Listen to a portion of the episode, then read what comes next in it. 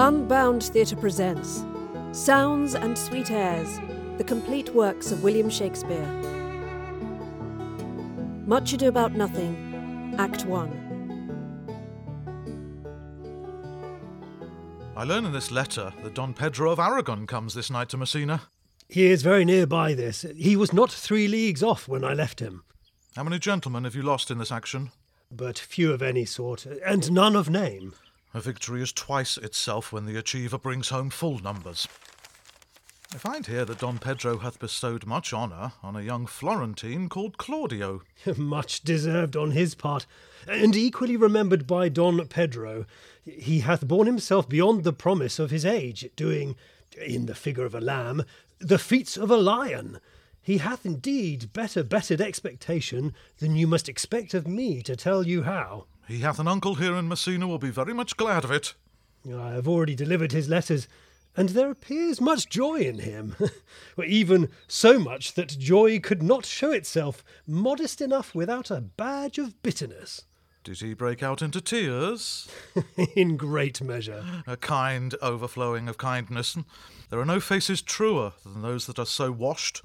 How much better is it to weep at joy than to joy at weeping? I pray you, is Signor Mountanto returned from the wars or no? I know none of that name, lady. Uh, There was none such in the army of any sort. What is he that you ask for, niece? My cousin means Signor Benedick of Padua. Oh, he's returned, uh, and, and as pleasant as ever he was. He set up his bills here in Messina and challenged Cupid at the flight. And my uncle's fool, reading the challenge, subscribed for Cupid and challenged him at the bird bolt. I pray you, how many hath he killed and eaten in these wars? But how many hath he killed? For indeed I promised to eat all of his killing. Faith, niece, you tax Signor Benedick too much.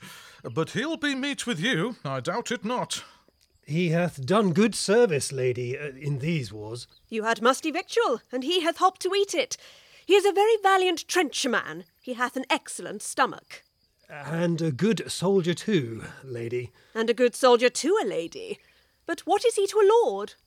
A lord to a lord, a man to a man, stuffed with all honourable virtues. It is so indeed. He is no less than a stuffed man.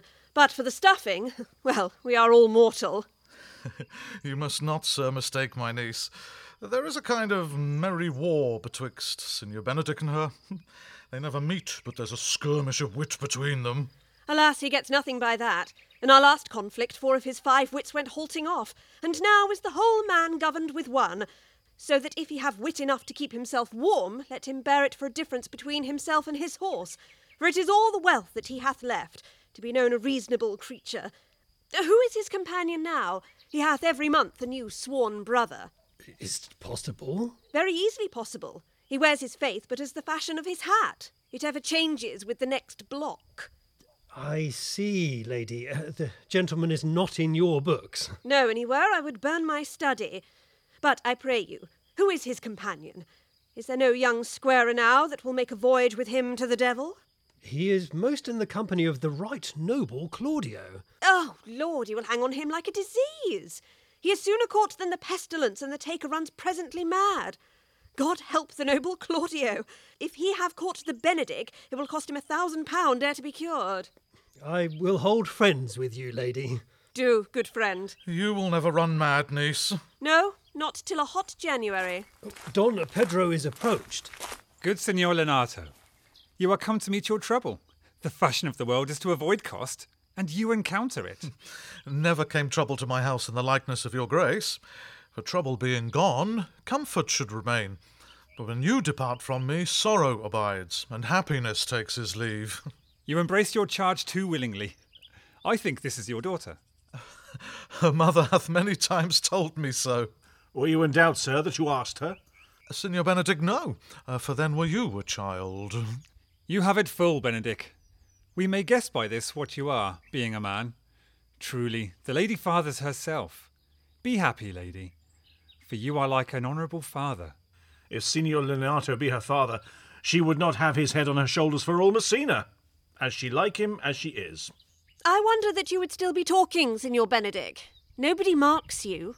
What? My dear Lady Disdain, are you yet living? Is it possible disdain should die when she hath such meat food to feed it as Signor Benedick? Courtesy itself must convert to disdain if you come in her presence. Then is courtesy a turncoat. But it is certain I am loved of all ladies, only you accepted, And I would I could find in my heart that I had not a hard heart, for truly I love none. A dear happiness to women. They would else have been troubled with a pernicious suitor. I thank God and my cold blood I am of your humour for that. I had rather hear my dog bark a crow than a man swear he loves me. God keep your ladyship still in that mind, so some gentleman or other shall scape a predestinate scratched face. Scratching could not make it worse, and 'twere such a face as yours were. Well, you are a rare parrot teacher. A bird of my tongue is better than a beast of yours. I would my horse had the speed of your tongue, and so good a continuer. But keep your way. In God's name, I have done. You always end with a jade's trick. I know you of old. That is the sum of all, Leonato. Signor Claudio and Signor Benedick, my dear friend Leonato hath invited you all. I tell him we shall stay here at the least a month, and he heartily prays some occasion may detain us longer. I dare swear he is no hypocrite, but prays from his heart. If you swear, my lord, you shall not be forsworn. Let me bid you welcome, my lord. Being reconciled to the prince your brother, I owe you all duty. I thank you. I am not of many words, but I thank you. Uh, please let your grace lead on. Your hand, Leonato. We will go together. Benedick, didst thou note the daughter of Signor Leonato? I noted her not, but I looked on her. Is she not a modest young lady? Do you question me, as an honest man should do? For my simple true judgment, or would you have me speak after my custom as being a professed tyrant to their sex? no, I pray thee speak in sober judgment. Why, a faith, methinks she's too low for a high praise, too brown for a fair praise, and too little for a great praise.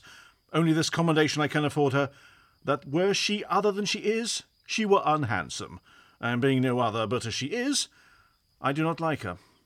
Thou thinkest diamond sport. I pray thee, tell me truly how thou likest her. Would you buy her, that you inquire after her? Can the world buy such a jewel? Ah, yes, and a case to put it into. But speak you this with a sad brow, or do you play the flouting jack? To tell us Cupid is a good hare finder and Vulcan a rare carpenter. Come, in what key shall a man take you to go in the song? Hmm. In mine eye, she is the sweetest lady that ever I looked on. I can see yet without spectacles, and I see no such matter. There's a cousin, and she were not possessed with a fury, exceeds her as much in beauty as the first of May doth the last of December. But I hope you have no intent to turn husband. Have you? I would scarce trust myself, though I had sworn the contrary, if Hero would be my wife. It's come to this. If faith hath not the world one man, but he will wear his cap with suspicion, shall I never see a bachelor of threescore again? Go to, if faith, and thou wilt needs thrust thy neck into a yoke, wear the print of it, and sigh away Sundays. Look, Don Pedro is returned to seek you. What secret hath held you here that you followed not to Leonato's? I would your grace would constrain me to tell.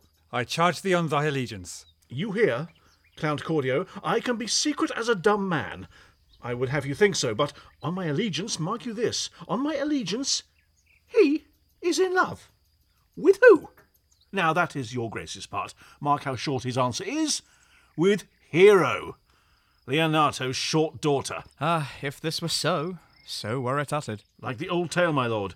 It is not so, nor 'twas not so, but indeed, God forbid it should be so. If my passion change not shortly, God forbid it should be otherwise. Amen.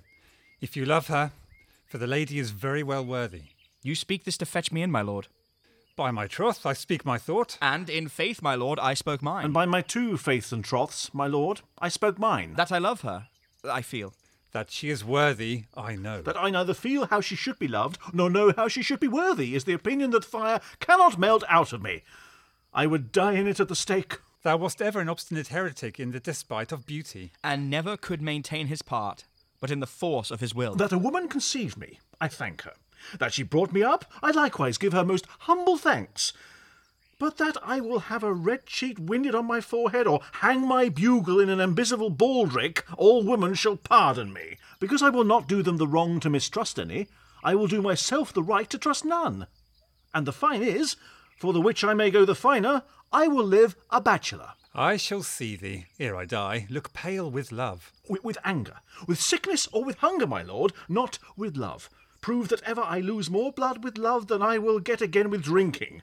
Prick out mine eyes with a ballad maker's pen, and hang me up on the door of a brothel house for the sign of a blind Cupid. Well, if ever thou dost fall from this faith, thou wilt prove a notable argument. If I do, hang me in a bottle like a cat and shoot at me. And he that hits me, let him be clapped on the shoulder and called Adam. Well, as time shall try. In time the savage bull doth bear the yoke. The savage bull may, but if ever the sensible Benedick hear it, pluck off the bull's horns and set them in my forehead, and let me be vilely painted, and in such great letters as they write, Here is good horse to hire. Let them signify under my sign, Here you may see Benedick, the married man. If this should ever happen, thou wouldst be horn mad. Nay, if Cupid had not spent all his quiver in Venice, thou wilt quake for this shortly. I look for an earthquake too, then. Well, you temporize with the hours. In the meantime, good Senor Benedick, repair to Leonato's. Commend me to him, and tell him I will not fail him at supper. For indeed, he hath made great preparation. I have almost matter enough in me for such an embassage, and so I commit you. To the tuition of God, from my house, if I had it, The 6th of July, your loving friend, Benedick. Nay, nay, mock not, mock not. The body of your discourse is sometime guarded with fragments, and the guards are but slightly basted on neither. Ere you flout old ends away further, examine your conscience, and so I leave you. my liege, your highness now may do me good. My love is thine to teach. Teach it but how, and thou shalt see how apt it is to learn any hard lesson that may do thee good. Hath Leonato any son, my lord? No child but Hero. She's his only heir. Dost thou affect her, Claudio? Oh, my lord, when you went onward on this ended action, I looked upon her with a soldier's eye, that liked but had a rougher task in hand than to drive liking to the name of love. But now I am returned, and that war thoughts have left their places vacant, in their rooms come thronging soft and delicate desires, all prompting me how fair young hero is, saying I liked her ear, I went to wars. Thou wilt be like a lover presently, and tire the hero with a book of words. If thou dost love fair hero, cherish it. And I will break with her and with her father, that thou shalt have her. Was not to this end that thou beganst to twist so fine a story? How sweetly you do minister to love, that thou know love's grief by his complexion. But lest my liking might too sudden seem, I would have salved it with a longer treatise. What need the bridge much broader than the flood? The fairest grant is the necessity. Look, what will serve is fit. Tis once thou lovest, and I will fit thee with the remedy. I know we shall have revelling tonight. I will assume thy part in some disguise, and tell fair hero I am Claudio.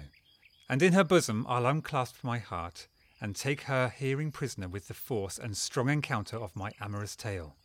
Then after to her father will I break, and the conclusion is, she shall be thine.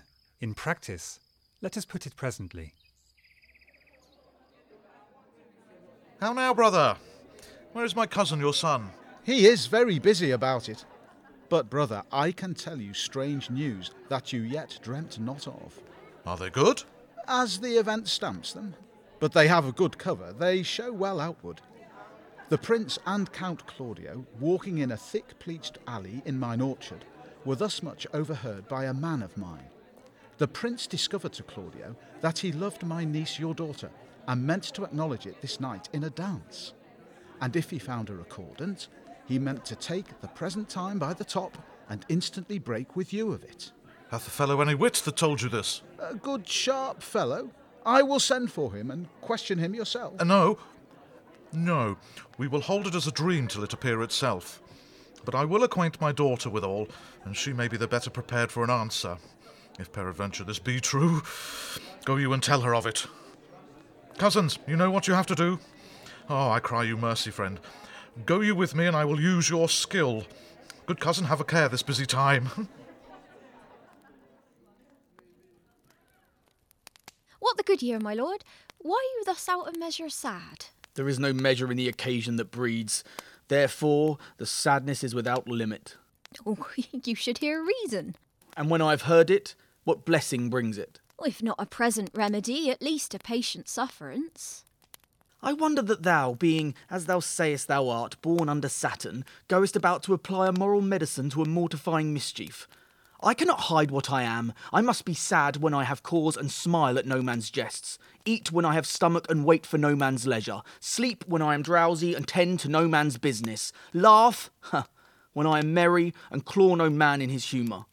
Yeah, but you must not make the full show of this till you may do it without controlment. You have of late stood out against your brother, and he hath taken you newly into his grace, where it is impossible you should take true root but by the fair weather that you make yourself. It is needful that you frame the season for your own harvest. I had rather be a canker in a hedge than a rose in his grace. And it better fits my blood to be disdained of all than to fashion a carriage to rob love from any. In this, though I cannot be said to be a flattering, honest man, it must not be denied but I am a plain dealing villain. I am trusted with a muzzle and enfranchised with a clog. Therefore, I have decreed not to sing in my cage.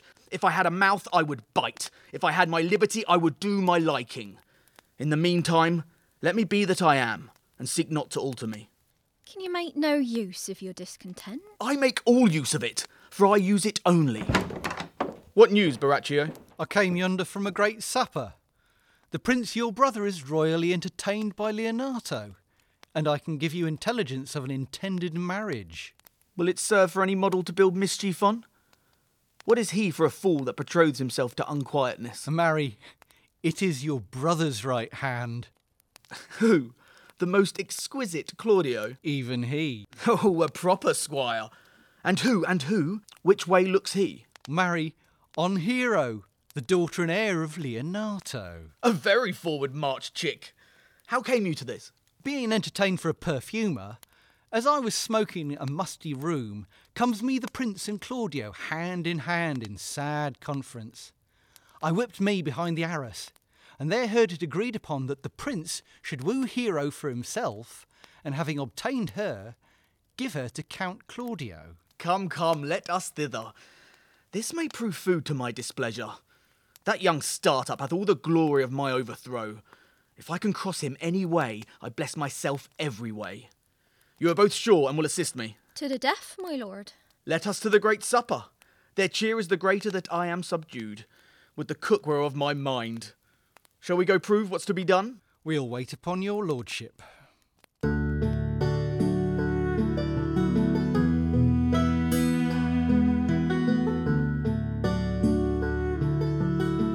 Much Ado About Nothing was written by William Shakespeare.